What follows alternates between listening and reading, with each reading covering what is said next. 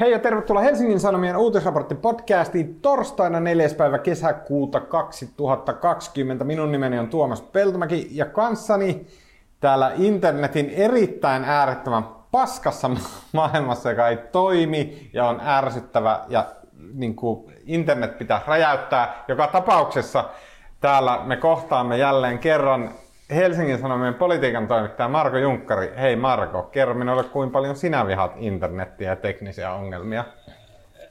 Tosi paljon. uh, tästä hieman tota, jotenkin epäammattimaisesta raivon purkauksesta huolimatta onpa kiva nähdä sinua Marko. Ja Tavallaan kiva ja olisi, olisi kiva nähdä myös Nyt, nyt sit kuuluu vaan sun miellyttävä ääni. No niin. Ja sen lisäksi meillä on nyt jo internetille leppynyt ja joviaali Washingtonin kirjeenvaihtaja Anna Sofia Perner. Hei Sohvi! Ystävien kesken Sohvi, hei Sohvi! Hei, hei, hei Tuomas sinne Ouluun. Tämän viikon podcastissa, joka, jonka pasmat meinas tota, internet tosiaan laittaa sekaisin, niin saatiin tämä kuitenkin toimimaan, ja joten keskustellaan edelleen Yhdysvaltain ratumellakoista.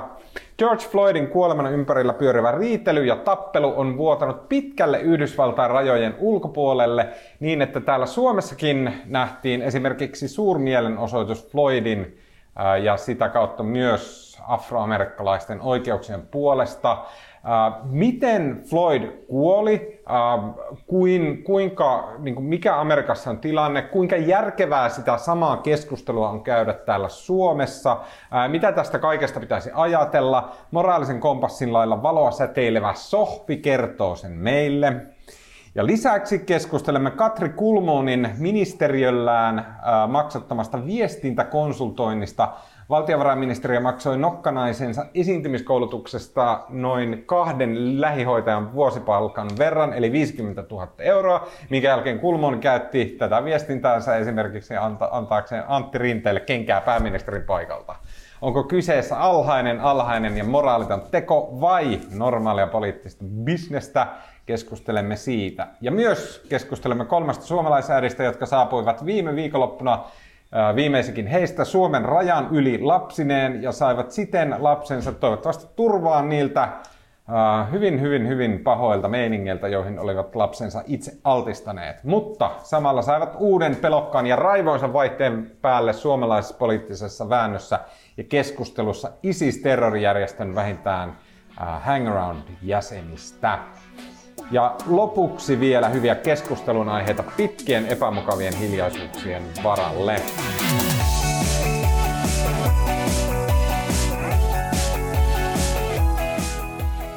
Jos mä oion nyt tässä ennen kuin mä unohdan, niin, niin siis sen Kulmunin puheopetuksen laskun maksoi siis työ- ja elinkeinoministeriö sekä valtiovarainministeriö, kun hän vaihtoi sitä ministerisarkkua siinä kesken kaiken. Kerta kaikkiaan. Kiitos Marko tästä täsmennyksestä. Äh, mutta aloitetaan me äh, Yhdysvalloista. Yhdysvalloissa, tota, oh, se, tässä on niin paljon.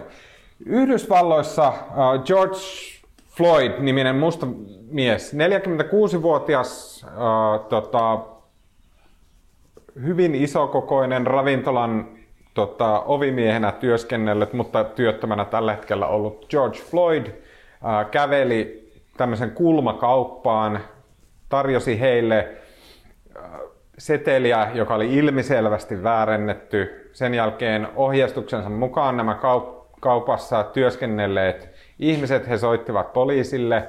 Poliisi saapui useamman yksikön voimin. Äh, siinä käytiin jonkunnäköistä pientä keskustelua ja sen jälkeen retuuttamista ja sen jälkeen tämä George Floyd kaatui katuun ja sitten kaiken näkemässä hyvin, hyvin, hyvin sydäntä särkevässä videossa näkyy, miten poliisit painavat polvensa tämän George Floydin niskaan, pitävät häntä sillä tavalla aloillaan. George Floyd protestoi poliisin toimia vastaan, sanoi, että hän ei saa hengitettyä ja että hän antaa poli- niin kuin tekee niin kuin poliisit pyytävät. Kaikista sydäntä riipaisivimmin hän kutsuu omaa äitiään ja sen jälkeen sitten mitä ilmeisimmin kuolee.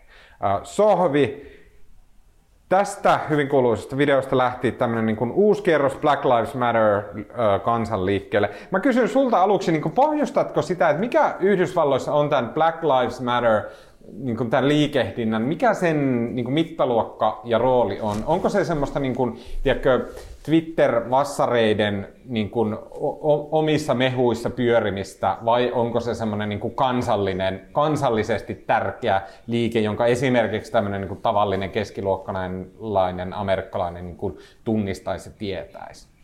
Kyllä ihmiset tietää, mikä on Black Lives Matter, että, että se, on, se on kyllä selvää. Ja mä oon miettinyt nyt paljon sen roolia tässä, koska tämä liikehän alkoi yli viisi vuotta sitten, varmaan 2013.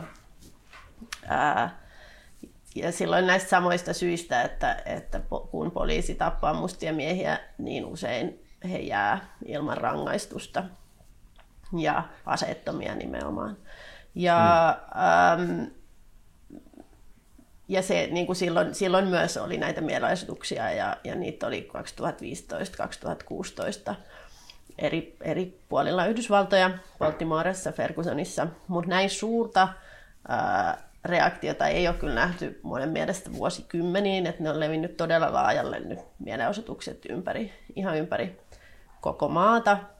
Ja no Black Lives Matterhän sitten toisaalta niin kuin sitten aiheutti tämmöisen aika suuren vastaliikkeen, niin kuin Yhdysvalloissa kaikki mm. menee aina, aina niin kuin tällä lailla aalloissa ja sitten tavallaan on puhuttu tästä, että all lives matter ja että ei saisi tehdä tämmöistä eroa, eroa jotenkin tota, mustien ja muiden välillä.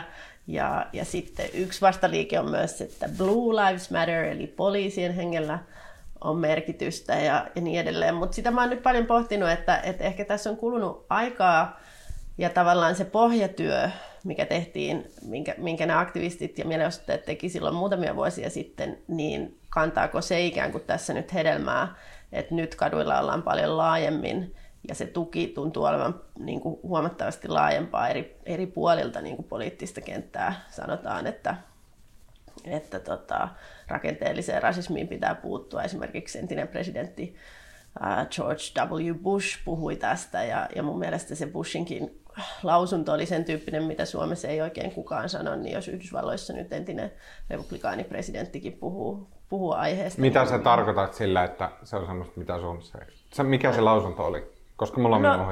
Äh, no Bush puhuu siitä kovasti, että miten niin kuin afroamerikkalaiset joutuu edelleen epäreilun kohtelun, kohtelun kohteeksi, kun sitten taas moni republikaani ajattelee, että, että näin ei ole.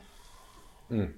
Mutta joo, siis Black Lives Matter kyllä tunnetaan ja nyt pohdin sitä, että kuinka paljon se niin kuin muutamia vuosia sitten tehty työ ikään kuin on muhinut ja nyt on kasvanut osittain uusi sukupolvikin, joka, joka tota, ottaa nämä asiat vakavasti ja lähtee osoittamaan mieltä. Mm.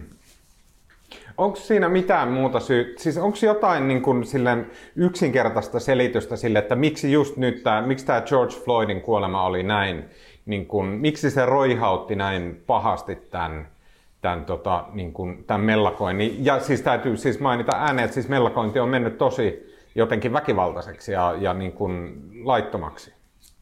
Joo, kyllä siis äh, mä katsoin, niin ainakin 12 ihmistä on kuollut eri, erilaisissa vaihtelevissa tilanteissa ja, ja näin.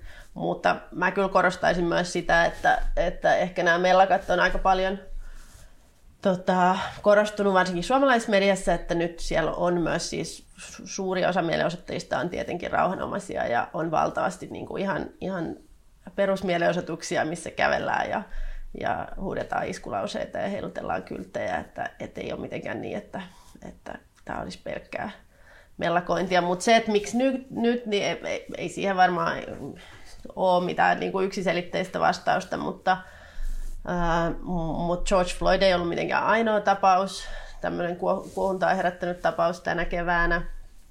Ja, ja, ja äh, sitten useinhan sitä ajatellaan, että kun yhteiskunnalliset olot on ylipäätään vaikeat, niin kuin ne nyt on koronaviruksen takia, niin sitten syntyy erilaisia protestiliikkeitä. Että se on minusta ihan kiinnostavaa, että kun mietitään, että miksi tätä kutsutaan, että Suomessa ehkä että onko, onko tämä mielenosoitus vai mellakka vai protesti vai niin edelleen, niin sitten Yhdysvalloissa varsinkin niin kuin liberaaleissa piireissä puhutaan esimerkiksi, käytetään sanaa uprising, mikä on niin kuin enemmän jo jotenkin kansannousu, ja mm. niin, niin tavallaan, mikä sitten ehkä kattaa niin kuin nämä molemmat puolet tavallaan, että, että sekä, sekä sen väkivaltaisen ja ryöstelyn ja että sitten rauhanomaisen niin ja eikö se nyt selitys, selitys siihen, miksi juuri nyt tai miksi juuri tästä on siis se, että olihan se Siis, se, niin video, niin. sanoi, se video oli niin, niin sydäntä särkevä. Että kyllä, eihän niin kuin, että siinä ei yleensähän niin kuin, no ensinnäkin sitä ilmeisesti kaksi ihmistä kuvasi sen kännyköillä ja siitä on niin kuin New York Times oli tehnyt sen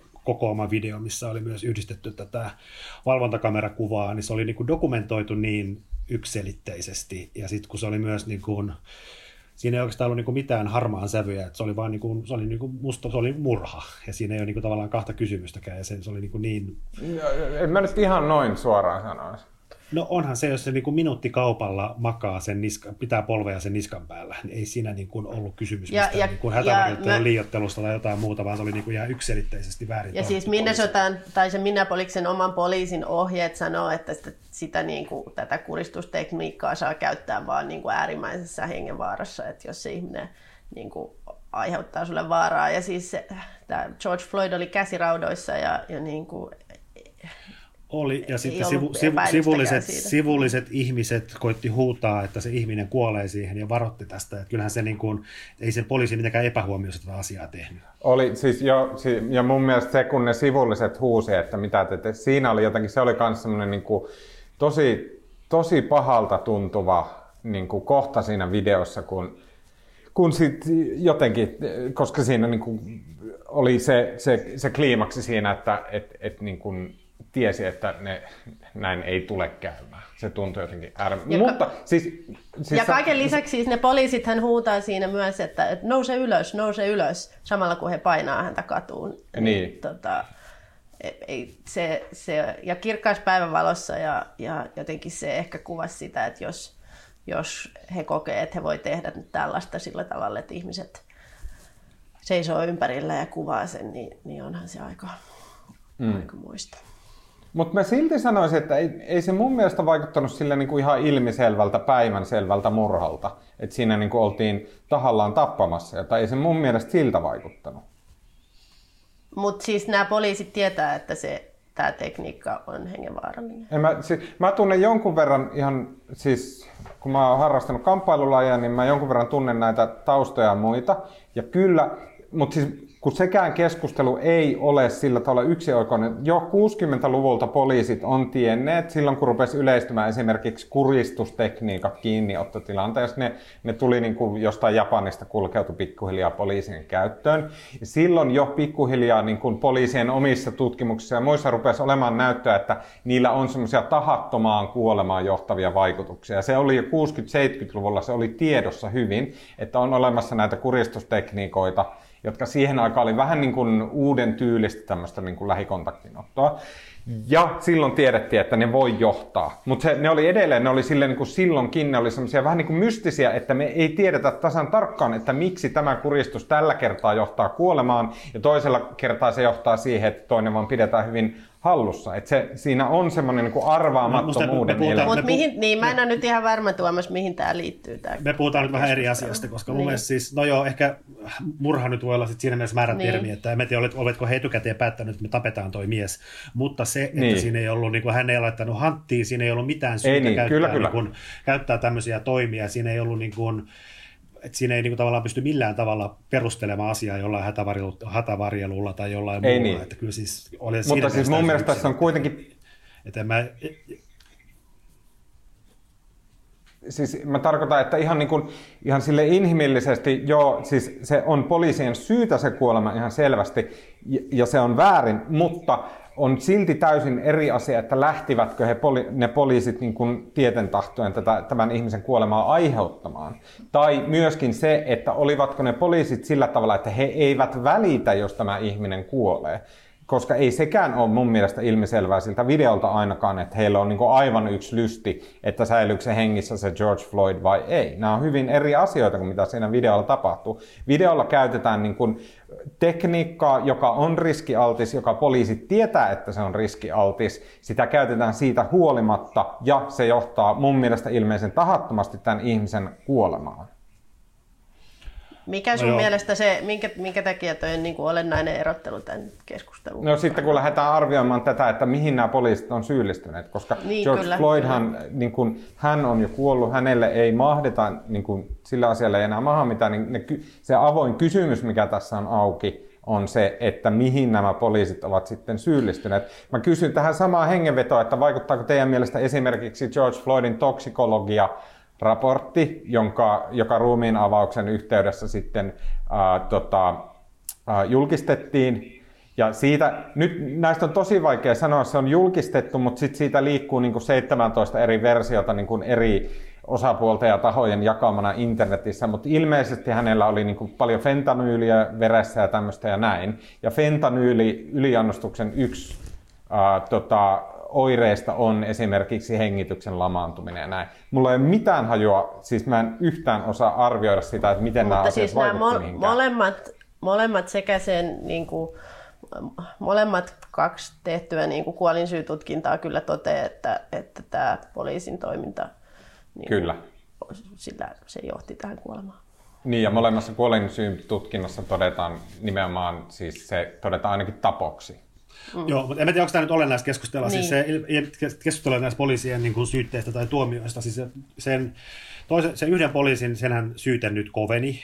Se ei edelläkään ole siis murha, vaan mikä se on se astetta alempana. No, nyt se on käytännössä, siis tietenkään ei voi suoraan vertailla, mutta kääntäisin tapoksi.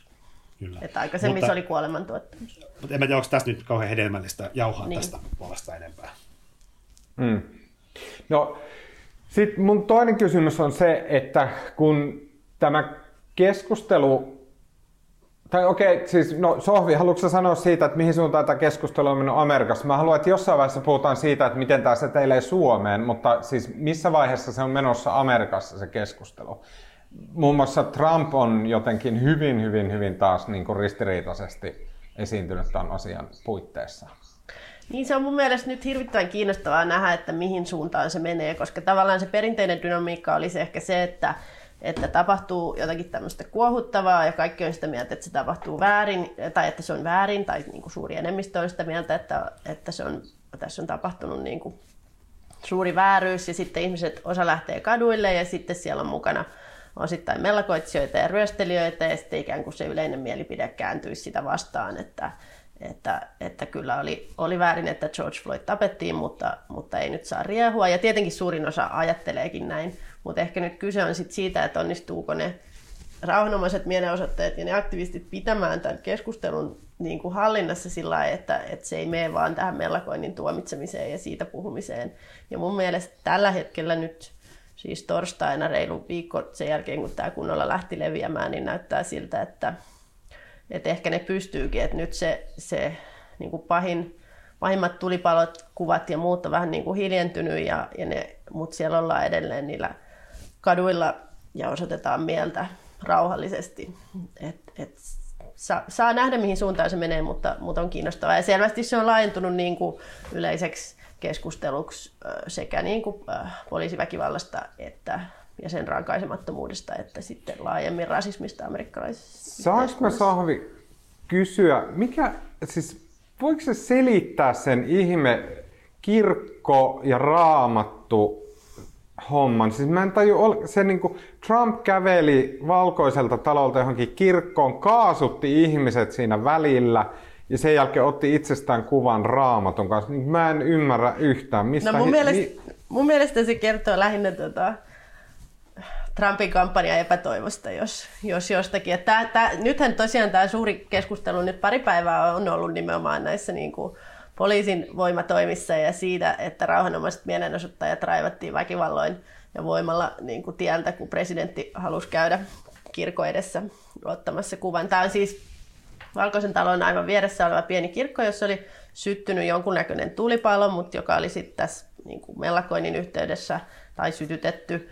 Ja mutta tilanne oli kuitenkin jo ohi ja rauhallinen ja nämä niin kuin kirkon pappishenkilökunta oli siellä ja auttamassa mielenosoittajia ja jakamassa niille ruokaa. Ja ei he ollut niin kuin tästä mitenkään suutuspäissä, että se tulipalo oli syttynyt, mutta sitten ää, ainakin amerikkalaismedian tietojen mukaan niin Trump oli oli maanantaina hermostunut siitä, että oli niin paljon vitsailua siitä, miten hän oli painut tänne Valkoisen talon bunkkeriin suojaan, kun siinä vaiheessa viime perjantaina, kun tämä mellakointi kävi pahemmaksi ja hän näytti siis nynnyltä.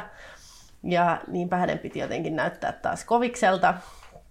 Ja sitten hän siis, tämä päätettiin järjestää niin, että hän kävelee entouragensa kanssa sinne kirkon eteen ja sitten otettiin valokuvan, mutta ei ne, ei ne kyllä aivan niin kuin, en tiedä mitä siellä niin kuin liikkuu siinä keskustelussa, että luulisin, kuka tahansa nyt ymmärtäisi, että sit jos sä menet sinne kirkko, kirkon luo, niin sun pitäisi niin kuin rukoilla tai sanoa jotakin niin kuin semmoista koskettavaa ja ylevää, että eikä vaan niin kuin heiluttaisi sitä raamattua hiljaa. Ja, ja mikä se oli, mikä se raamatun merkitys siinä oli? Miksi se heilutti sitä raamattua?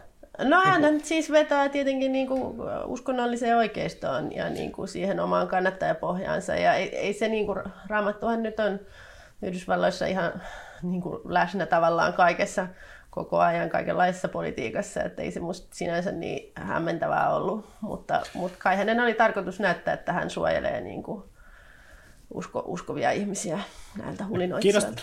Kiinnostavaa oli se, että siis tämä Jim Mattis, joka on äh, Trumpin, entinen, Trumpin hallinnon entinen puolustusministeri, joka lähti sieltä joku reilu vuosi sitten, lähti tehtävästä, niin hän julkaisi nyt sitten ymmärtääkseni, eikö se ollut jonkinlainen kirje tai lausunto, se ei ollut mikään haastattelu, missä hän, tota, mikä oli kyllä niin jotenkin häkellyttävää luettavaa. Siinä hän on tähän asti ollut aika lailla hän ei kyllä kauheasti ilmeisesti diggaa Trumpia, mutta ei ole kumminkaan suoraan niin kuin kritisoinut juurikaan aikaisemmin. Ja nythän se hänen lausuntonsa oli kyllä, se oli kyllä aika tyly. Siinä hän sanoi, että hänen elinaikanaan hän ei ole koskaan ennen nähnyt presidenttiä, joka ei niin kuin yritä tai ei edes teeskentele yrittävänsä niin kuin kansalais-kansakunnan yhdistämistä. Ja se on kyllä ihan totta. Että eihän Eikä ehkä niin kuin... edes osaa. Hän ei niin kuin, tavallaan se ei kerta kaikkiaan kuulu hänen, hänen niin kuin kykyihinsä, että, että pystyisi niin. puhumaan sillä tavalla. Ihan perus niin kuin politiikan, poliitikon puhetta, niin, niin se ei onnistu. On, ja kyllähän niin kuin kuka tahansa muu Yhdysvaltain presidentti, musta oli sinänsä just hyvä muotoilu, että edes teeskentelisi yrittävänsä mm, yhdistää. Kyllä. Sehän, on, sehän kuuluu tämmöiseen niin kuin politiikan teatteriin tai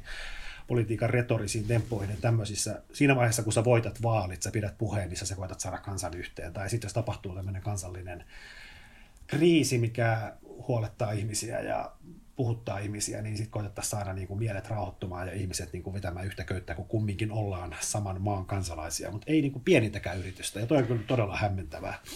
Sinänsä mä en usko, että, että näiden herrojen niin kuin lausunnoilla on niin kuin valtavaa merkitystä esimerkiksi vaalituloksen suhteen suuntaan tai toiseen, mutta on se kiinnostavaa, jos niin kuin kritiikki Trumpia kohtaan yltyy myös niin kuin tavallaan sieltä enemmän niin kuin häntä lähempänä olevilta tahoilta. Ja niin voi käydä, koska, koska tällä hetkellä just nyt niin kallupit näyttää Trumpille tosi huonolta, jolloin yhtäkkiä republikaaneille osalle heistä voikin tulla, tulla vähän niin kuin tuli, tuli hänen alle, että, että kannattaako tässä nyt ollakaan enää niin kytköksissä ton, no, kumpas, kumpas, kumpas suuntaan tämä sohvi nyt vaikuttaa? Siis mä oon kuullut kaksi hyvin perusteltua täysin vastakkaista analyysiä. Toiset on sitä mieltä, että tämä mellakointi ja tavallaan Black Lives Matters, Matter-keskustelu ja kaikki muu on niin kuin Trumpin etu, ja sitten yhtä hyvin ollaan argumentoitu, että tämä on Trumpille ongelma vaaleissa. Kumpaan suuntaan tämä sun mielestä vaikuttaa? Öö, no, mä oon edelleen sillä että mistä sen tietää, mutta tällä hetkellä tosiaan se näyttää aika heikolta. Että kyllä nyt on, on tullut jo muutama kalluksen jälkeen, kun tämä alkoi, ja ne ei näytä Trumpille hyvältä. Toki siis niin kuin, just se kannattaa muistaa, että tämä Black Lives Matter on niin kuin todella kuuma peruna ja ei ole mitenkään sillä, että siellä lauletaan kumpajaa ja ollaan kaikki niin kuin sitä mieltä, että nämä mielenosoittajat on, on oikealla asialla. Ja varmaan just tavallaan silloin 2016 puhuttiin paljon siitä, että miten nämä valkoiset työväenluokkaiset äänestäjät jossain taantuvilla teollisuuspaikkakunnilla, niin ne kokee, että, että tota, tavallaan muut menee heidän ohitsensa. Ähm, tämä Strangers in Their Own Land, tämän kalifornialaisen sosiologin kirja, niin kuin käsittelee tätä ja se oli, se oli iso hitti. että tavallaan koetaan, että, että koska näistä niin kuin vähemmistöjen ongelmista puhutaan, niin sitten se on pois, niin kuin, pois, pois valkoiselta työväenluokalta käytännössä. Mutta jos miettii niitä vaaleja, niin mä en usko, että tavallaan ne perus Trumpin kannattajat on niin kuin muuttanut mieltään suuntaan tai toiseen, että nyt tavallaan jos viimeksi piti kiinnittää huomiota niihin, niihin tota, teollisuusduunareihin, niin nyt mä katsoisin enemmän, mitä ne esikaupunkien rouvat tekee. Ja voi olla, että, että ne asettuukin tässä sitten tämän niin kuin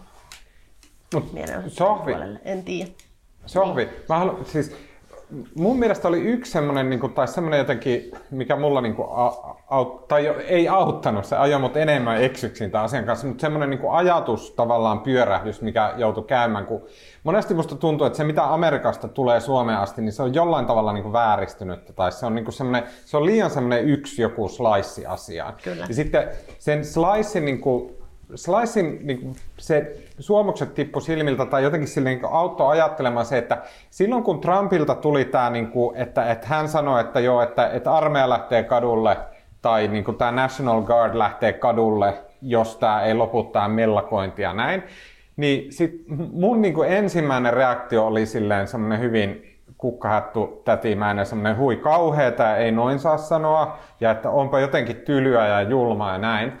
Mutta sitten mä vasta näin joku, en mä tiedä, joku QAnon trollitili, vaan kommentoi jossain, että, että, niin, että mitä sen Trumpin pitäisi sanoa, että kun siellä poltetaan ihmisten taloja ja kun siellä niin kuin hävitetään niiden omaisuutta, niin kyllähän se nyt on presidentin tehtävä sanoa, että jos tämä niin kuin ei lopu, niin sitten tulee niin kuin kovat keinot käyttää.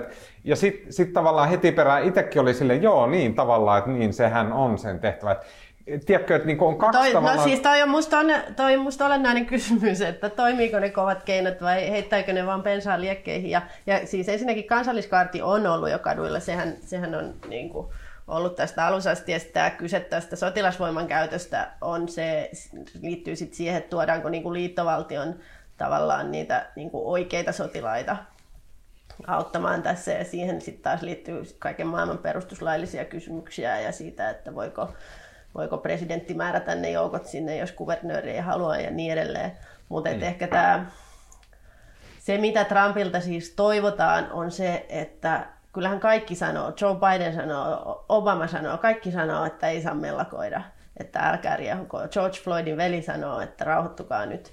Mutta mm. että, että Trump niin kuin on puhunut hirveän vähän, niin kuin jotenkin hän ei ole onnistunut viestimään sillä tavalla, että ihmisille tulisi se olo, että hän välittäisi tästä niin kuin turhautumisen ja kiukun syystä, ikään kuin kuulisi sen viestin, kun hän on mm. keskittynyt enemmän niin kuin pullistelemaan sillä, että, että rauhoittukaa tai, tai ammun. Ja onhan Must... se todella hurjasti sanottu, mitä hän twiittasi silloin viikonloppuna, että, että tota, että when looting starts, shooting starts, jonka, jonka, jota hän itse sitten myöhemmin kyllä peru, mutta puheitaan, mutta joka tulkittiin uhkaukseksi. Niin jos presidentti sanoo ampuvansa omia kansalaisia, niin eihän se nyt ainakaan rauhoita tilannetta. Mun mielestä niin kuin yksi semmoinen, semmoinen abstraktimpi ylätason asia, mitä me nähdään koko ajan, kun me puhutaan Amerikasta, on se, että amerikkalaiset on älyttömän hyviä, koska siellä on se, se media-apparaatti on niin valtava ja sitten se niin kuin somen voima siellä on niin valtava. Jotenkin se, niin kuin, se keskustelun määrä ja keskustelun laatu semmoisessa niin kuin hyvin jännitteisessä amerikkalaisessa niin kuin ilmapiirissä, niin varmaan sen takia, kun se on niin polarisoitunut, että se on aina jossain määrin semmoinen hyvä vs. paha, taistelu, mikä hyvänsä keskustelu, mikä hyvänsä Kyllä. aihe, niin se on aina sille hyvä vs. paha. Ja sitä kautta niin kun Amerikka on tavallaan meille muille, niin se on semmoinen niin jo näyttämö, jonka kautta me käsitellään semmoisia isoja moraalikysymyksiä, semmoisia niin eksistentialismia, niin kuin rasismia ja niin kuin, onko oikein tehdä näin ja pitäisikö poliisin olla kiltti vai pitäisikö poliisin olla niin kuin kova ja tälleen näin.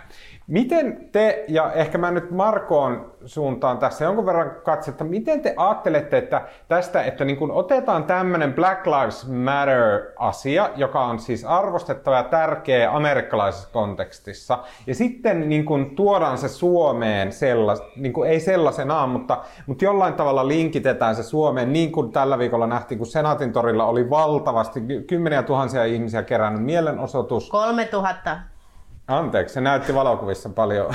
Ei samalla. Mulla on ruvennut nämä luvut heittää muutenkin.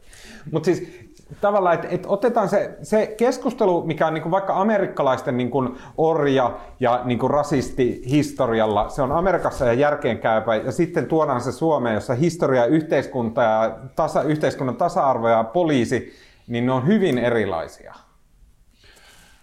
Joo, kyllä mä, mä olin siis näitä vastaavia mielen, tähän on, no, Amerikka on hyvä tuotteistamaan asioita ja tämä vihde on vientituote Hollywood mielessä, mutta kyllä samalla tavalla näitä on ollut ympäri maailmaa näitä tota, vastaavanlaisia mielenosoituksia. Että kyllähän no, siis, onhan siis, voihan missä tahansa järjestää tämmöisen rasismin vastaisen mielenosoituksen, mutta onhan tässä nyt se ero, että niin kuin, niin kuin ymmärtääkseni nämä Helsingin tapahtuman järjestäjät, joka se ei ollut mikään organisaatio, vaan enemmän tämmöinen somessa syntynyt liike, mutta kyllä ne korosti, että Suomessa tämä ei kohdistu poliisiin millään tavalla.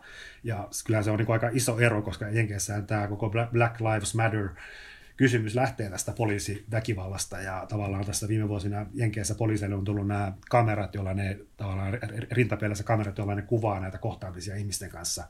Ja kyllä tämä Suomessa niin kuin korostettiin, että ei kohdistu poliisia vastaan ja sitten kun poliisi ilmeisesti aika nopeasti eilen keskeytti sen mielenosoituksen, kun siellä oli, kun meillä on, meillä on tämä 500 hengen kokoontumisraja, kun siellä oli enemmän väkeä, niin poliisi sanoi, että lähtekää kotiin ja kaikki lähti kotiin.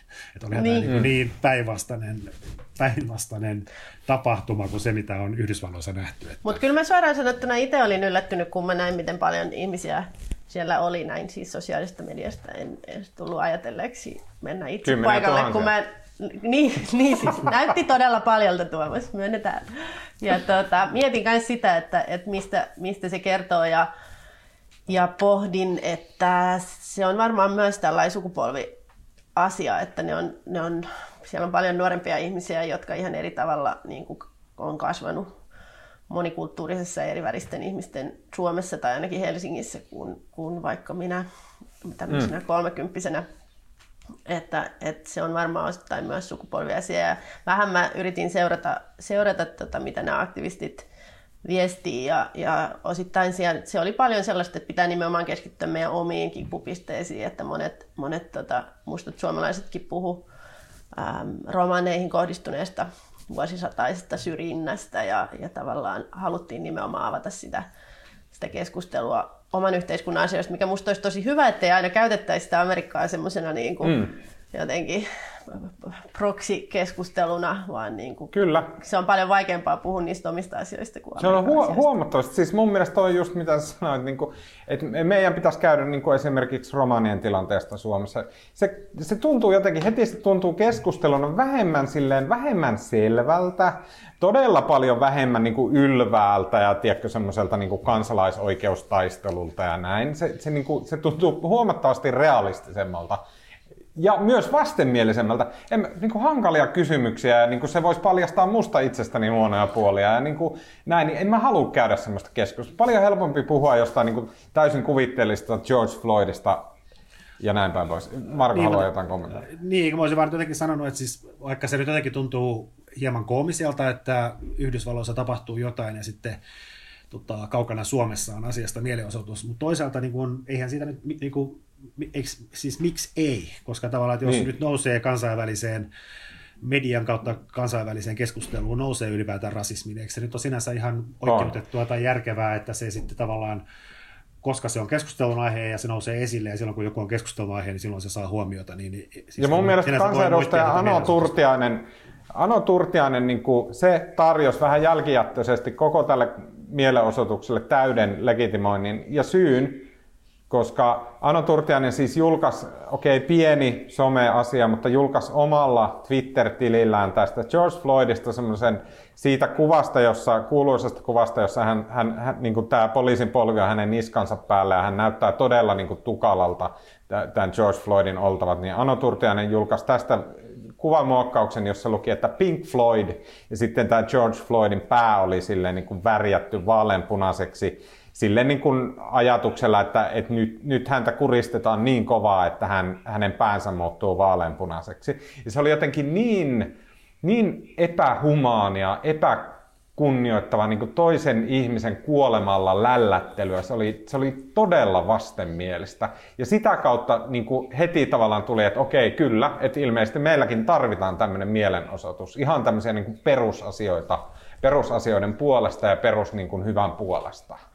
Ja sehän on niin kuin tavallaan nyt kiinnostavaa, kun kovasti tämä niin kuin rasismikeskustelu keskittyy sekä Yhdysvalloissa että musta enenevissä määrin niin kuin Suomessa tämmöiseen rakenteelliseen rasismiin ja, ja niin kuin nostetaan esiin tavallaan semmoista syrjintää, että se ei ole enää vaan just näitä, näitä törkeitä kuvia ja, ja kadulla huutelua, vaan nostetaan vaikka sitä, että miten ulkomaalainen nimi usein johtaa siihen, että sua ei kutsuta työhaastatteluun tai, tai mm. siihen, miten just vartijat tai poliisi valitsee tietyn näköisiä ihmisiä pysäytettäväkseen ja, ja niin edelleen, että se kohdistuu myös näihin ikään kuin instituutioihin, eikä vaan, eikä vaan siihen, että joku sanoi ikävästi.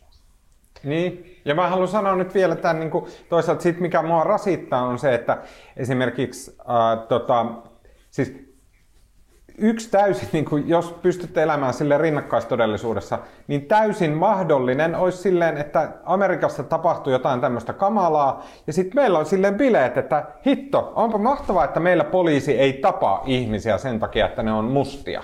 Että wow, miten hienosti me ja Ruotsi ja Islanti ja Norja ja kaikki ollaan hoidettu tämä homma aivan älyttömän hyvin. Että täällä ei ammuta ketään sen takia, että ne on mustia. Näin. Näinhän ei tapahdu. Ja, mutta siis tavallaan, että niinku, tai niin kyllä mun mielestä jonkun verran näkyykin, leviää semmoisia meemejä, missä, missä kerrotaan kuinka moni ihminen kuoli poliisin käsissä Pohjoismaissa. Ja niin, kyllä näin. semmoista maatteluhenkeäkin vähän, vähän on asunut siinä. Niin, mutta se, että, että muistetaan myös sitten tavallaan arvostaa omia yhteiskuntia, että että niin kuin rasismi meillä on onneksi paljon pienempää ja onneksi paljon vähemmän semmoista, että henki lähtee. Niin että sekin on, se on hieno juttu, vaikka niin kamalaa kuin se onkin, kun rasismia esiintyy. Meillä on ehkä ylipäätään yhteiskunta, missä henki lähde ihan niin helposti. Niin, aivan näin. Jee, hyvä mä. Okei, okay, tota, hei, um, tällä viikolla, um, miten sen sanos? Katri Kulmooni, valtiovarainministerimme, veroeurojen tarkka vartija, tota, joutui tämmöisen mittaluokka ei välttämättä ole valtava, mutta Suomessa nyt poliitikko voi saada pahoja seurauksia hyvinkin pienistä pikkukämmeistä. Tota, hän joutui tämmöisen myrskyn silmään, kun Suomen Kuvalehti kertoi, että hän on syksystä 2019 lähtien käyttänyt tiiviisti viestintäkonsulttitoimisto Tekirin, eli käytännössä sen perustajan Harri Saukkomaan yrity, palveluita ja sen yrityksen palveluita. Eli tämmöisiä niin kuin, Katri Kulmoonin niin kuin viestinnän hiomista ja vähän niin kuin treenailua ja sparrailua, 6000 euroa pömpsi, että jos hänellä on joku tosi tiukka paikka tulossa, pitää mennä telkkarin eteen ja, ja tämmöistä. Ja sitten loppusumma nousi sinänsä ihan merkittävän vi, yli 50 000 euroa, mitä Katri Kulmoni on tälle Saukkomaalle tota, tarjonnut. Tästä nousi niin kuin haloo, koska summa, vaikka on sille niin kuin valtiomittakaavassa pieni, niin se ehkä tämmöiseksi niin kuin haastattelusparraukseksi on aika suuri. Ja kenties myös sen takia, että tätä niin kuin, tämä, tämä viestintäsparraus oli maksettu ministeriön tililtä, vaikka aika ilmeisesti se niin kuin viestinnän hyödyt sitten menivät puolueen ja Katri Kulmoonin omaan taskuun. Marko Junkkari, menikö oikein ja reilusti ja tasapuolisesti tämä tota, introaminen? No, meni varmaan. Musta tämä on, tää on jotenkin niin kuin, tässä on kamalan monta eri tasoa. Mutta jos lähdetään nyt niin ihan vielä siitä, mitä tapahtui, niin, niin kyllähän se niin kuin, Ensinnäkin pitää sanoa, että mun oma mielipiteeni on se, että mun mielestä poliitikkojen kannattaa ottaa esiintymiskoulutusta ja puhekoulutusta, ja mun mielestä se on myös niin kuin, mun mielestä jotenkin semmoinen ajatus, että poliitikko on aito silloin, jos se puhuu epäselvästi ja mongertaa eikä saa mitään koulutusta, niin ei se, sehän nyt on todella tyhmää ajattelua, että mitä selkeämmin poliitikot puhuu ja mitä paremmin, niin, niin se on parempi myös kansalaisten ja kansanvallan kannalta. Mutta siis tämä ongelmahan tässä nyt ensinnäkin, tässä on valtava monta ongelmaa, mutta siis jos, jos, jos lähdetään siitä ongelmasta, että tämän maksoi siis ministeriö eli veronmaksajat eli me, ja sinänsä nyt, jos se ero ajattelee, että jos sen olisi maksanut puolue, niin olisi, olisi sen silti maksanut me, koska puolueet maksaa, hoitaa niin. toimintansa puoluetuella. mutta, niin kuin, mutta se, tavallaan se syy, siis tavallaan poliitikkoja on koulutettu aina puhumaan, ja jos tämmöisiä keskeisiä poliitikkoja, pu- puoluejohtajia on niin kuin koulutettu, niin se on kyllä yleensä perussääntö on sen, että se maksaa silloin puolue. Ja, mutta ongelmahan tässä tapauksessa on ollut se, että tota, mä katsoin niitä siis päivämääriä, ja siis Harri Saukkomaan Tekir on tehnyt tarjouksen tästä koulutuksesta, jota ennen tätä on siis ilman muuta heitä on lähestytty, niin neljäs päivä elokuuta viime vuonna, ja sopimus on solmittu muistaakseni kahdeksas päivä elokuuta viime vuonna. Mm-hmm. Ja sitten jos katsoo, niin kun, mitä tapahtui elokuussa viime kesänä, niin, niin kymmenes päivä, siis kaksi päivää tämän sopimuksen solmimisen jälkeen, oli ensimmäinen Katri Kulmunin ja Antti Kaikkosen välinen puheenjohtajakisan tämmöinen väittely.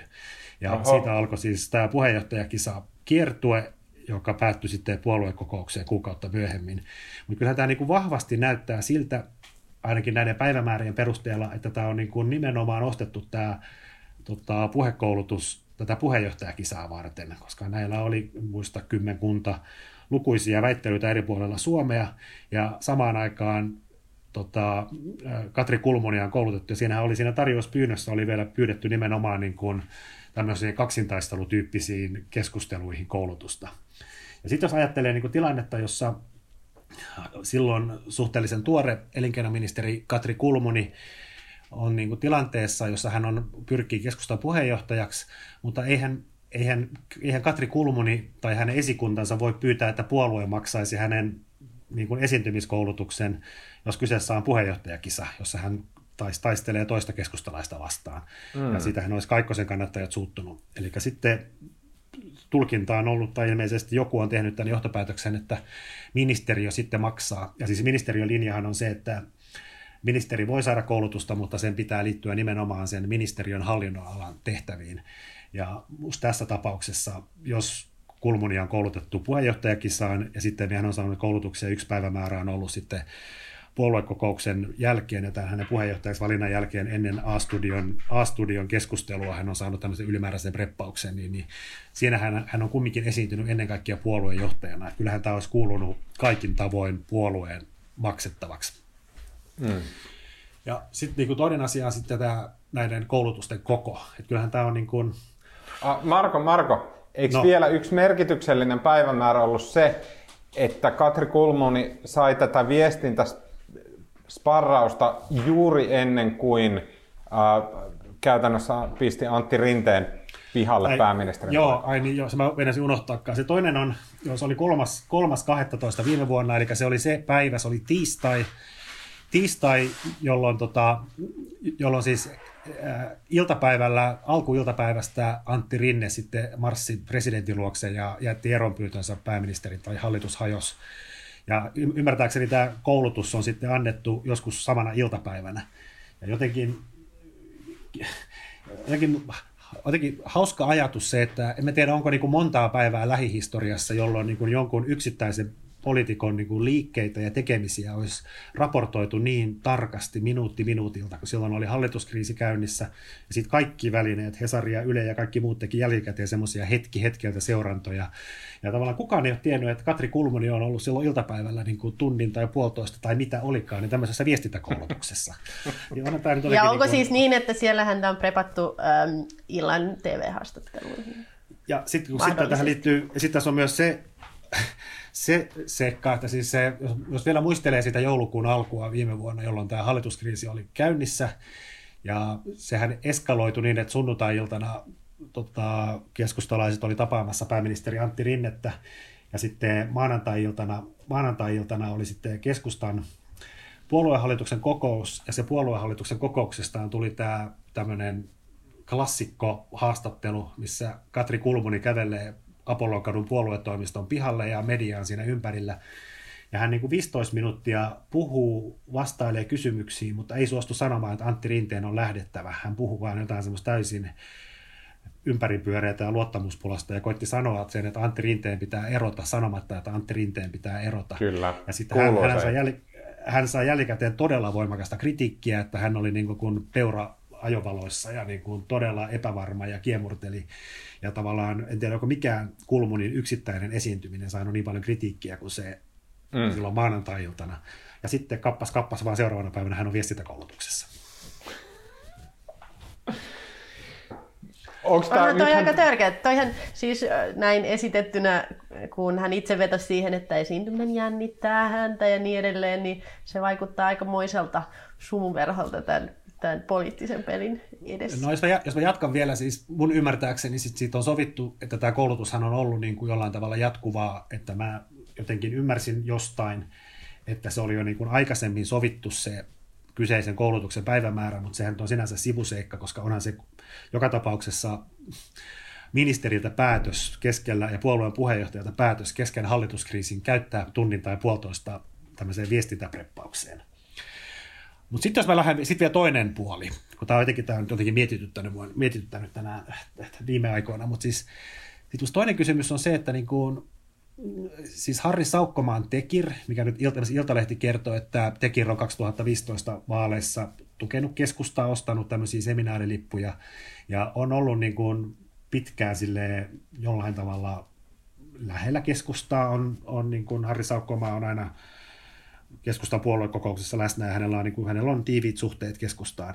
mm. Saanko näin... Marko sanoa väliin, että Harri Saukkomaa, miksi puhutaan, niin kuin, eihän ihmiset tiedä, kuka on joku viestintätoimiston pomo, mutta Harri Saukkomaa on taas sitten pitkän linjan entinen toimittaja itse, ja sen takia on tuttu toimittajille, sen takia katkerat toimittajat aina sanoo, että Harri Saukkomaa, koska he tietää, että Harri Saukkomaalla on nykyään tämmöinen pulju, jolla hän tienaa paljon rahaa, ja hän on jättänyt meidän lauma ja mennyt noitten lauma, ja nyt tienaa hyviä. Täällä katkeria äänenpainoja on monilla. No niin, jatka. Joo, mä en, ole, mä, en ole, mä en ole tippaakaan katkera Harri Saukkomaalle. Mä, sinänsä hän on mukava, mukava tyyppi ja tulee hänen kanssaan ajaa hyvin, juttuun. Mutta kyllähän tässä tulee niin se semmoinen, niin kuin, kyllähän tämä herättää, vaikka Harri Saukkomaa sanoi, että nykyään Tekir on päättänyt, että viime vaaleissa, 19 vaaleissa se ei antanut puolueelle tukea, mutta kumminkin on aikaisemmin antanut. Ja sitten vaikka sitä olisi nyt viisi vuotta, mutta joka tapauksessa sitten keskusta ostaa 50 tonnilla palveluita, ja sitten tähän liittyy niin kuin, siis nyt kauheasti puhutaan näistä viestintätoimistoista, lobbaustoimistoista, ja huomasin vain esimerkiksi Milton, joka on varmaan tämä yleisimmin paheksuttu lobbaustoimisto, niin, niin Miltonilla on selkeä sääntö, että tota, he eivät, koska ne lobbaa, ne toimii, ne auttaa yrityksiä lähestymään poliitikkoja ja viemään omia hankkeitaan läpi ja jeesaa, miten voidaan estää joku hankala lakiuudistus ja näin edespäin, niin Milton on linjannut, että he eivät, he eivät tämän takia preppaa poliitikkoja, koska siinähän on niin kuin selkeä ongelma, että jos sama ihminen, jossa niin kuin maanantaina neuvot, että miten firma X saisi viestinsä läpi elinkeinoministerille ja sitten seuraavana päivänä sä preppaat elinkeinoministeriä esi- esiintymään oikein ja esittämään argumenttisi kunnolla, niin kyllähän se on, onhan siinä, siinä on niin kuin, mm. en mä tiedä, onko se nyt automaattinen jääviysongelma, mutta kyllä se ainakin herättää sen kysymyksen, että, että tota, kumman, kumman asialla tämä kouluttaja silloin on. Ja tota, mun mielestä tässä mun mielestä niin kuin viestintätoimistoja, joita yleensä aina lyödään ja jotka itse valittavat sitä, että heidän maineensa on huono. Mutta kyllä mun mielestä tässä poliitikkojen preppauksessa, jos sama firma sekä lobbaa että preppaa poliitikkoja, niin siinä pitäisi olla kyllä selkeät välisäännöt. Mm. Ja sitten vielä mielestä... yksi juttu. Niin, sano.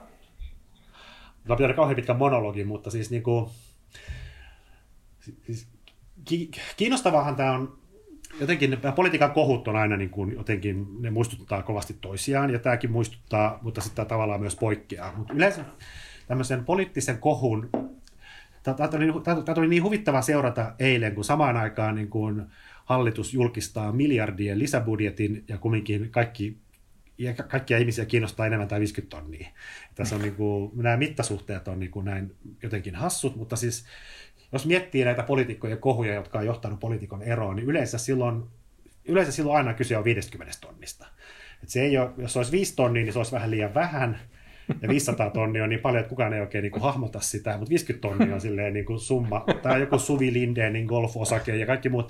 Se 50 tonnia on semmoinen kohun, se on niin kuin kohun se perus rahayksikkö, että sillä, sillä lähdetään liikkeelle ja sitä, niin kuin Tuomaskin sanoi, Tuom, Tuomaskin sanoi, että se on kahden tota, tämmöisen perushoitajan, kahden perushoitajan vuosipalkka. Niinhän se on, että se on, niin kuin, että se on paljon rahaa, mutta sitten ei mitta, jossain mittapuussa enää ole. Mutta tota, kiinnostavaa oli se, että siis Katri Kulmuni ilmoitti sitten eilen, että hän maksaa itse sen takaisin. Ja sehän on niin kuin, sehän oli tavallaan nerokasta, ja mä en tiedä niin kuin, miten hän maksaa 50 tonnia, koska harvalla ihmisellä on 50 tonnia pankkitilillä, että mä en tiedä, ottaako hän nyt pankkilainaa tätä varten, mutta siis se, hän niin eräällä tavalla sai tämän vyöryvän kohun pysähtymään, ja sitten myös se, että kun hän sanoi, että hän kärsii esiintymispelosta, niin se on tavallaan sympaattista ja niin kuin, ihminen, hän maksaa itse takas ja tarvitsi koulutusta, koska kärsii esiintymispelosta, niin siinä niin kuin viedään, viedään tavallaan niin kuin kriitikoilta vähän niin kuin aseet, mutta sitten samaan aikaan, kun hän ilmoitti, että hän itse maksaa sen takas, niin, niin sehän on eräällä tavalla, että hän myöntää itsekin, että tämä oli, tämä oli väärin, ja tässä täytyy lähteä noin dramaattisiin toimiin, että tämä, että tämä kohu joko loppu tähän, tai sitten tämä jatkuu. Tämä nyt on ympäripyöreä niin vuotoilu, mutta niin kuin, että nyt siis nythän kaikki tämän tutkivat toimittajat penkoo tätä asiaa lisää, ja jos tästä löytyy niin kuin joku uusi käänne vielä, mulla ei hajukaan, mikä se voisi olla, koska tämä ei ole kauhean monimutkainen kohu, ja tässä mä oikein tiedän, mitä tässä voisi olla piilossa, mutta tämä varmasti tässä tulee vielä tapahtumaan jotain, ja kiinnostavaa nähdä, miten Kulmonille käy. Se on vähän niin kuin yksi mun australialainen kollega kirjoitti näistä, näistä tota Amerikan kuohuista, että se, joka väittää tietävänsä, mitä seuraavaksi tapahtuu, on joko valehtelija tai hölmö. Se Joo. pätee mun, tosi moniin asioihin mun mielestä. Mun mielestä yksi niin kuin täysin random mielenkiintoinen, myöskin tämmöinen viestintästrategiallinen asia, mikä tuolla näkyy, oli se, niin kuin, se taktiikka, millä poliitikot reagoi heistä julkaistuihin äh, kielteisiin tietoihin, mikä on se, että he kieltäytyy kommentoimasta sille taholle, joka selvittää tätä ikävää asiaa. Tässä tapauksessa Suomen Kuvalehti ja sen toimittajat, jotka yrittivät saada Katri Kulmonin puhumaan näistä. Sitten sieltä tuli joku viiden päivän päästä joku aivan löperä sähköpostivastaus ja näin. Ja sen sijaan he antavat välittömästi kilpailijalle haastattelun, jossa tätä asiaa kommentoidaan täysin eri valossa ja täysin tällä niin positiivisemmassa valossa, mikä myös kertoo tämän niin kuin viestintävaikuttamisen niin kuin tarkoituksenmukaisuudesta ja pyrkimyksestä niin kuin kontrolloida sitä, niin kuin, millä tavalla ne asiat vyöryy sitten ulos, mikä on semmoinen asia, mikä täytyisi niin kuin ihmisten tiedostaa. Että se, että jos Katri Kulmuni meni sitten, oliko se Ylen haastatteluun ja vai oliko se Maikkarin Maikkarin Joo, haastatteluun. Ja, ja, siellä sitten puhuu nämä, niin kuin, että kuinka hän on tämmöinen söpötyttö, jota ujostuttaa kovasti. No siinä, ja... välissä, siinä välissähän, välissähän oli itse asiassa vielä se keikka, että siis Kulmuni oli luvannut mennä tuonne Ylen, Ylen haastatteluun, mutta sitten hänen avustajansa soitti Ylelle ja sanoi, kiersi Yleä kysymästä tästä puhekoulutuksesta ja sanoi, että, mm. että jos kysytte, niin Kulmuni ei tule. Ja Yle oli sanonut, että kyllä kysytään ja sitten sanonut, että Kulmuni ei tule ja oli niin kuin perunut sen haastattelun, mikä Yle sitten julkaistaan tiedon, ja sehän näyttää nyt sitten Kulmunin kannalta niin vielä typerämmältä, että niin kuin hän Ensin on ostettu, ensin on ostettu 50 tonnilla viestintäkoulutusta, ja sitten ei silti voi mennä viestimään niin, on, ja siis kyllä tässä, onhan tässä, kaikki, tässä niin kuin voi olla näkemättä myös tiettyä jotenkin tämmöistä ironiaa, että onhan se niin kuin, että ostaa viestintätoimistolta viestintäkoulutusta, jonka jälkeen niin kuin sotkeutuu tähän viestintäkoulutukseen ja sitten joutuu käyttämään niin kuin tavallaan kriisiviestintää selvitäkseen viestintästä koulutusta saamastaan niin kuin maineongelmasta. Ja onhan tämä niin kuin, jotenkin aika huvittavaa myös. Mutta jonkun verran tässä voisi ajatella, että tässä on semmoisia niin kremlologisia ulottuvuuksia, että Eikö tämä nyt kerro ainakin sen, että SDPllä ei ole minkäännäköistä halua vaihtaa kulmuunia tai keikuttaa venettä tai muuta, koska tämä olisi varmaan se niin kuin sauma, millä sitten kulmonia lähettäisiin niin kuin ku- kuumottamaan tai keikuttelemaan venettä tai näin, mutta tämmöistä ei ole tapahtunut. No tämähän riippuu täysin Tuomas, mitä sä tarkoitat käsitteellä SDP, että kyllä mä epäilen, että siitä puolueesta löytyy muun muassa yksi puheenjohtaja, joka ihan mielellään antaisi Kulmunin. No sitä mä lähinnä ehkä ajattelen, että, että siis tämä olisi SDPlle jonkunnäköinen sauma kostaa se, että rinne vaihettiin ja vielä semmoisella aivan hölynpölyselityksillä jostain postista, niin kyllähän tämä olisi se, missä niin kuin Rinne ja Rinteen ennustava SDP, ja mä uskon, että Sanna Marinkin, niin kuin, kyllä hänelläkin varmasti kostomentaliteettia siitä asiasta jonkun verran, vaikka Sanna Marinille itselle varsin hyvin asiassa kävikin. Mutta selvästi he ei halua tätä tehdä. No mä en siis, kun tämä on jotenkin, vaikka, no siis SDPn, siis Sanna Marinin ei ainakaan kannata tällä hetkellä kaataa hallitusta, koska hänen, hänellä vaan suosio nousee ja tavallaan kaikilla muilla laskee. Ja sinänsä myös SDPllä, että just, just tänään tuli Ylen, Ylen kannatuskysely ja SDPn kannatus on noussut edelleen. Että siis tavallaan SDPllä on sinänsä itseluottamus kasvaa ja näin, mutta miksi ne kaataisi tässä vaiheessa hallituksen, joka näyttää olevan ainakin heidän kannatusmielessä niin, niin suotuisa. Mutta tota, mä en usko, että tässä niin kuin muut puolueet ryhtyy, koska tämä on niin kuin, mikä tässä on sitten se niinku moraalinen kulma sen jälkeen, kun Katri Kulmuni on omista rahoistaan ilmoittanut maksavansa sen pois ja pahoitellut asiaa, niin tässä ei, tässä ei ole semmoista niinku moraalista vipuvartta, mutta samaan aikaan niinku, onhan tämä niinku poliittisesti kiinnostavaa, että miten Katri Kulmunin käy. Kepulla on puoluekokous tota, elokuussa, no siis ihan kohta, ja tota, keskustan kannatus oli tämän päivän ylenkyselyssä 10,7, se saattaa painua kohta alle 10. Se tavallaan tämän, tämän kyselyn jälkeen on tullut, tullut tämä kulmunisotku ja alhol ja kaikkea muuta, ja niin kuin jos kepu painuu alle 10, ja sitten sanoisin näin, että keskustapuolueen niin kuin puoluekokousedustajat, nämä isännät sieltä maakunnista, niin, niin että jos, jos mä jotenkin suhtaudun myönteisesti tämmöiseen puhekoulutu, 50 tonnin puhekoulutukseen, niin kun, per, että periaatteessa tasolla ihan ok, niin mä en usko, että nämä isännät pitää 50 mm. tonnin niin kuin retoriikkakoulutusta niin kuin millään tavalla järkevänä. Ja sitten toisekseen niin kuin, näitä, Kulmunilla on aika paljon näitä stipluja. Ja sitten yksi on tämä valtiovarainministeriön kansliapäällikkö-nimitys, joka se on niin kuin keskusta isännille on ihan, ei ne piittaa siitä, kuka on valtiovarainministeriön kansliapäällikkö, mutta tämä sotku sen nimityksen yhteydessä on saanut Kulmunin näyttämään heikolta ja saanut näyttänyt siltä, että SDP pyyhkii pöytää Kulmunilla. Niin kaikki nämä yhdistettynä, niin, niin Kulmunin tavallaan itsestäänselvä valinta puoluekokouksessa ei ehkä olekaan niin itsestäänselvä. Okay. Mä haluan vain yhden niin täysin niin pointit, joilla ei ole mitään tekemistä reaalimaailman kanssa, on typeriä. Mutta mä sanon silti, että kyllähän tämän olisi voinut saada Kulmonin kannalta näyttää niin todella kyseenalaiselta, että hän taholle, joka on maksanut keskustalle vaalirahoitusta, niin sen jälkeen kanavoidaan kymmenillä tuhan, tuhansilla euroilla aivan jotain pilipali viestintäkoulutuksia, mitä sattuu kalvosulkeisia, niin kuin kymmenien tuhansien eurojen hintaan, niin kyllä jos, jos niin kuin jollakin taholla, edes jollain yksittäisellä toimittajalla olisi halua saada Katri Kulmonin näyttää niin kuin valtakunnan roistolta, niin tässä olisi siihen rakennusainekset.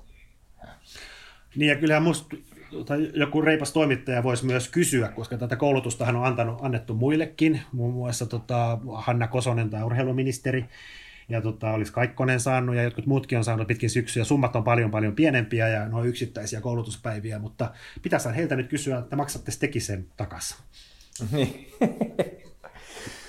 Okei, okay, hei, äh, itse asiassa varmaan niin kuin mennään eteenpäin. Me ollaan hirveän, hirveästi ei ole enää aikaa, mutta tota, äh, puhutaan hetki vielä äh, suomalaisäideistä, jotka omin jaloin nöyrästi kuin kunnon muslimit vaapuivat Syyriasta Turkkiin ja Turkista valko kautta Suomeen ja ovat nyt täällä lapsi Katraineen. Tää, tota, tämän voisi hyvin tälleen niin kuin jotenkin raamatullisesti kuvailla tämän tarinan. Mutta siis kyse on siitä, että nämä Alholilla, äh, Alholin val- vankileirillä Syyrian kurdialueella mm, pitkään olleet suomalaislapset, heidät on saatu turvaan, niin kuin on ollut jakamattomasti kaikkien suomalaisten varmasti tahto. Osa heistä siis. Osa heistä. Osa, niin, osa heistä. Kol, kolme äitiä ja oliko yhdeksän lasta. Kaiken kaikkiaan Alholin leirillä on viimeisten tietojen mukaan ollut 11 suomalaisäitiä ja sitten lapsia silleen parikymmentä suurin piirtein tällä tavalla. Tarkkoja lukuja en muista. Mutta tällä tavalla sivuutettiin se kysymys, mikä viime syksynä oli kaikista merkittävin, joka on se, että aikooko hallitus jollain tavalla niin kuin edes auttaa sitä, että nämä pääsevät sieltä. Ja se oli semmoinen hyvin repi, repivä kansallinen kysymys.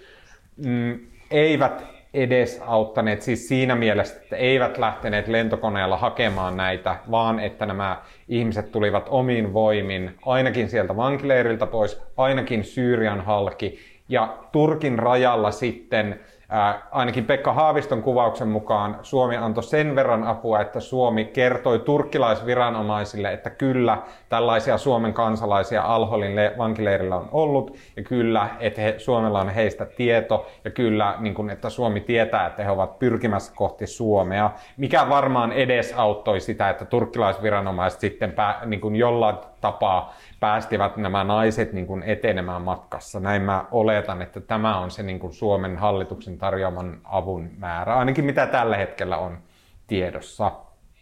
Sen jälkeen nämä naiset ovat siis äh, niin kuin lapsinensa omin voimin äh, onnistuneet hoitamaan itsensä Suomeen ja sitten viime sunnuntaina Helsingin Sanomat nimisessä laatulehdessä kerrottiin, että täällä he ovat ja tämä on myös valtavan iso aihe, jossa on valtavasti äh, tota, tunteita kehissä ja sitten tämän aiheen tiimalta helppo identifioida ihmiset rasisteiksi ja ei-rasisteiksi. Ja tota, ei vaatisikaan se oli vitsi.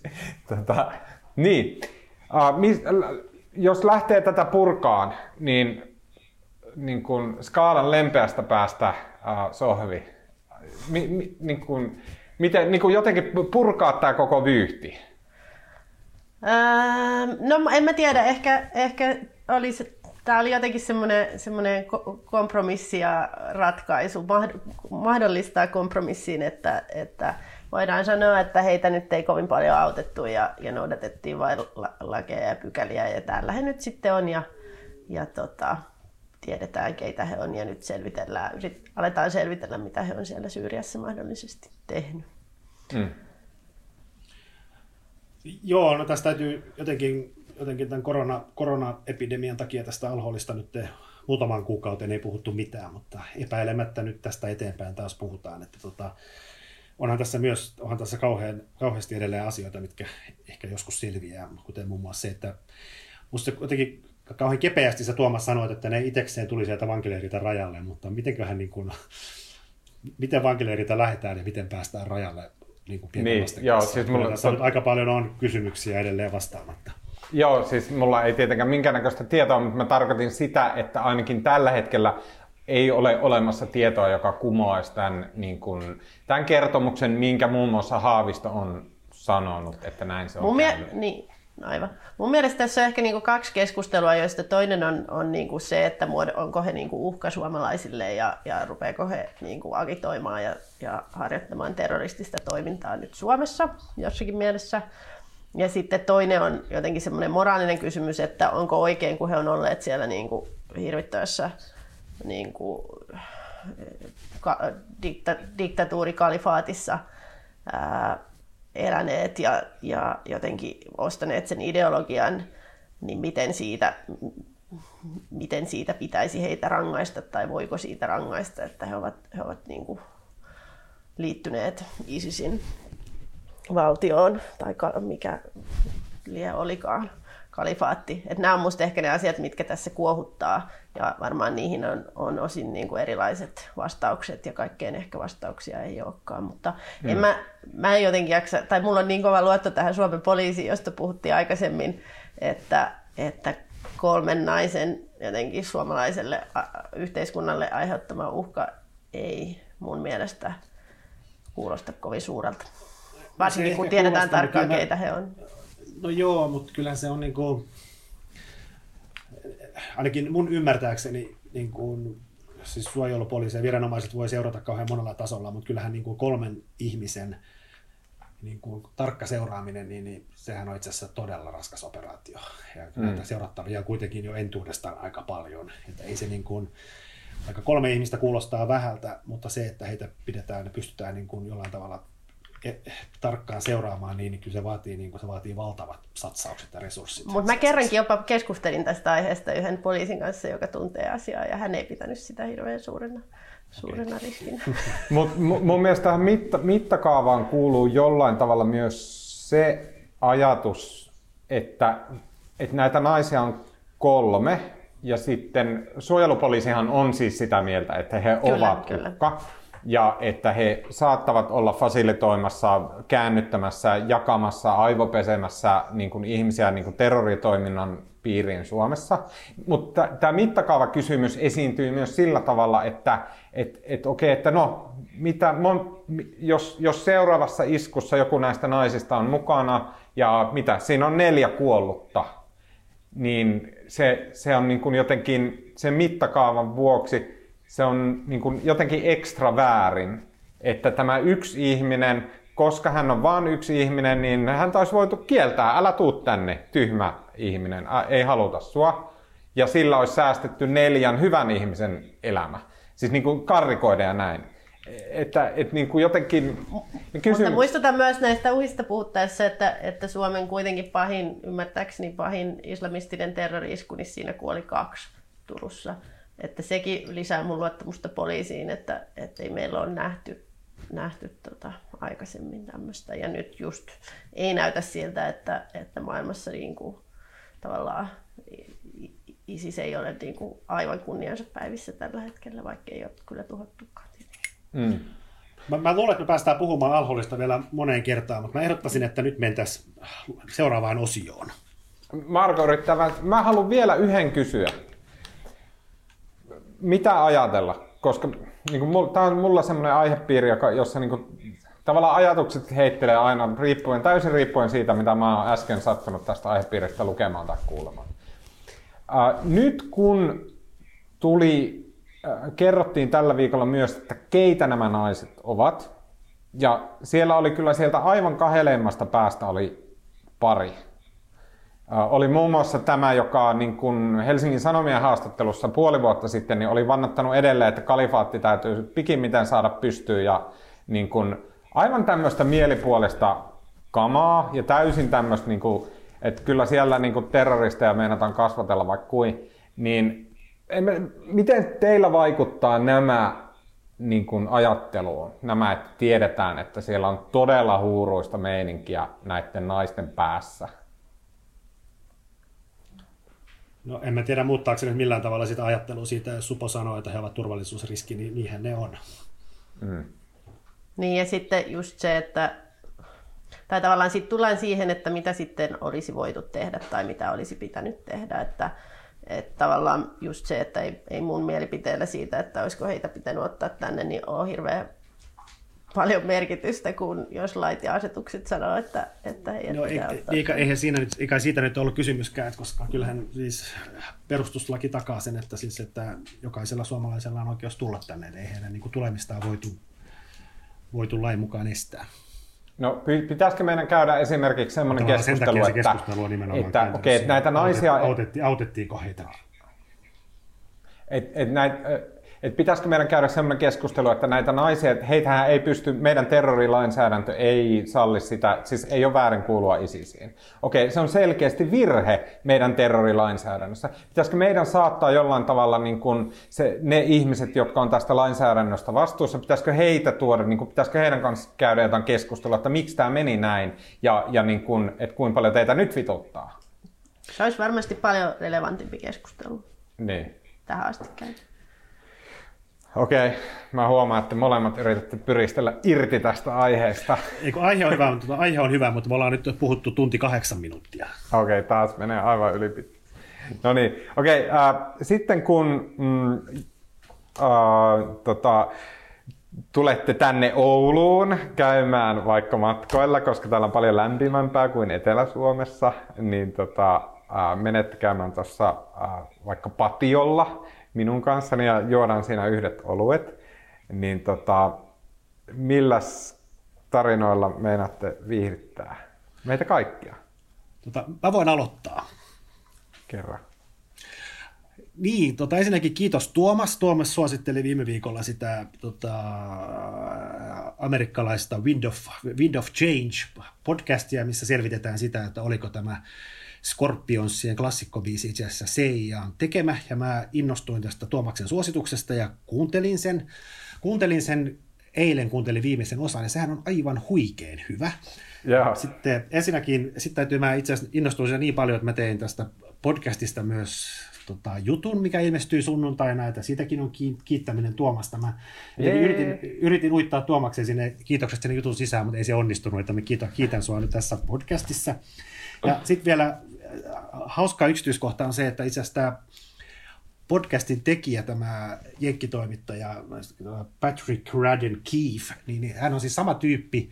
Mä suosittelin joskus pari kuukautta sitten tätä Say Nothing-kirjaa, joka kertoo siis Pohjois-Irlannin väkivaltaisuuksista ja Pohjois-Irlannin historiasta, ja siinä on tämmöinen taustalla tämmöinen tosi kiehtovaa tämmöinen niin kuin suullisen perimätiedon kokoelma, joka, jota tämä Keith oli päässyt hyödyntämään tässä, ja se on niin kuin aivan mainio kirja, ja se on siis sama tyyppi, joka on tehnyt tämän podcastin, ja mä on siis suuri, mä en tajunnut silloin, kun Tuomas puffas podcastia viime viikolla, että kyseessä on sama tyyppi, ja on aivan mm. huikea podcast, suosittelen ehdottomasti, ja se on niin kuin, onhan se tosi härö se podcast, mutta se on niin kuin, musta, mä suhtaudun siihen, mä koska mä yleisesti suhtaudun vähän skeptisesti podcasteihin, sanoin tämän, sanoin tämän podcastissa, niin, niin nyt mä oon taas todella innostunut.